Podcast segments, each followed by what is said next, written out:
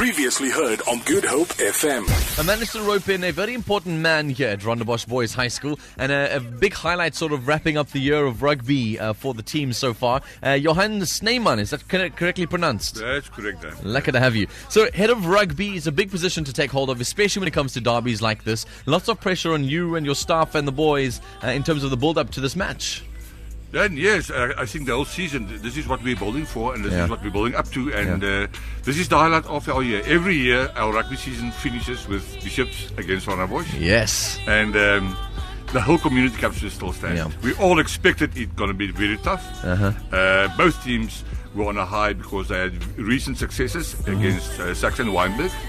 So we knew we had to bring our A game to the party today, and the boys did. And there was a lot at stake today. I mean, Bishops was trying to play for their 100th defeat against Rondebosch, but just seemed to buckle under the pressure today. Oh, then we don't need to go into the history, but I can tell you in the recent past, this is the fifth straight win in a row against these guys now. Sure. So we are a bit of, we have the bragging rights at the moment. I don't know for how long will it last, but we have it.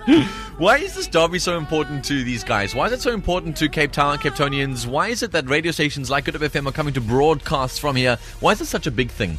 The answer is very simple. They know each other well. Okay. They share their community. They have mutual friends. They go to the same community centres. They go to the same churches. I don't think they share girlfriends, but never mind. But no, they know each other very well. That's why they are 8,000 people today. Yeah, sure. And that crowd was really, really behind both teams today. What we were speaking about earlier on in the show was how there wasn't necessarily like a negative rivalry. It was this real positive camaraderie between the teams, which is cool. The match, however, did end in a little bit of a little tussle bustle on the field there. What are your thoughts on sort of the way the game progressed, the way the boys played? I think then, we were clinical in the set pieces. We dominated there, and then in the midfield attack and on defence.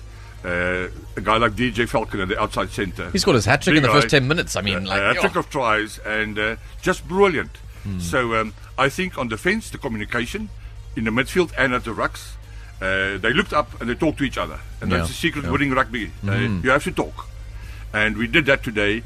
We never gave him a chance to get back into the game. I see. This is not huge excitement. It's just this massive relief. Yes. Because we started the season with this horrific lot of injuries, but season-ending injuries, fractures and knees and ankles, and so it was a tough start for the season. But the boys came through, and we are so proud of them today. Congratulations. Well, Johan, from us at Good Hope FM, congratulations on the win today. You guys, even with all those injuries, managed to pull it off. So thank you very much for coming to join us, and looking forward to next season. Appreciate that, Sam. Thank you very much. Awesome. Enjoy the rest of your weekend and have some fun with that win in the background.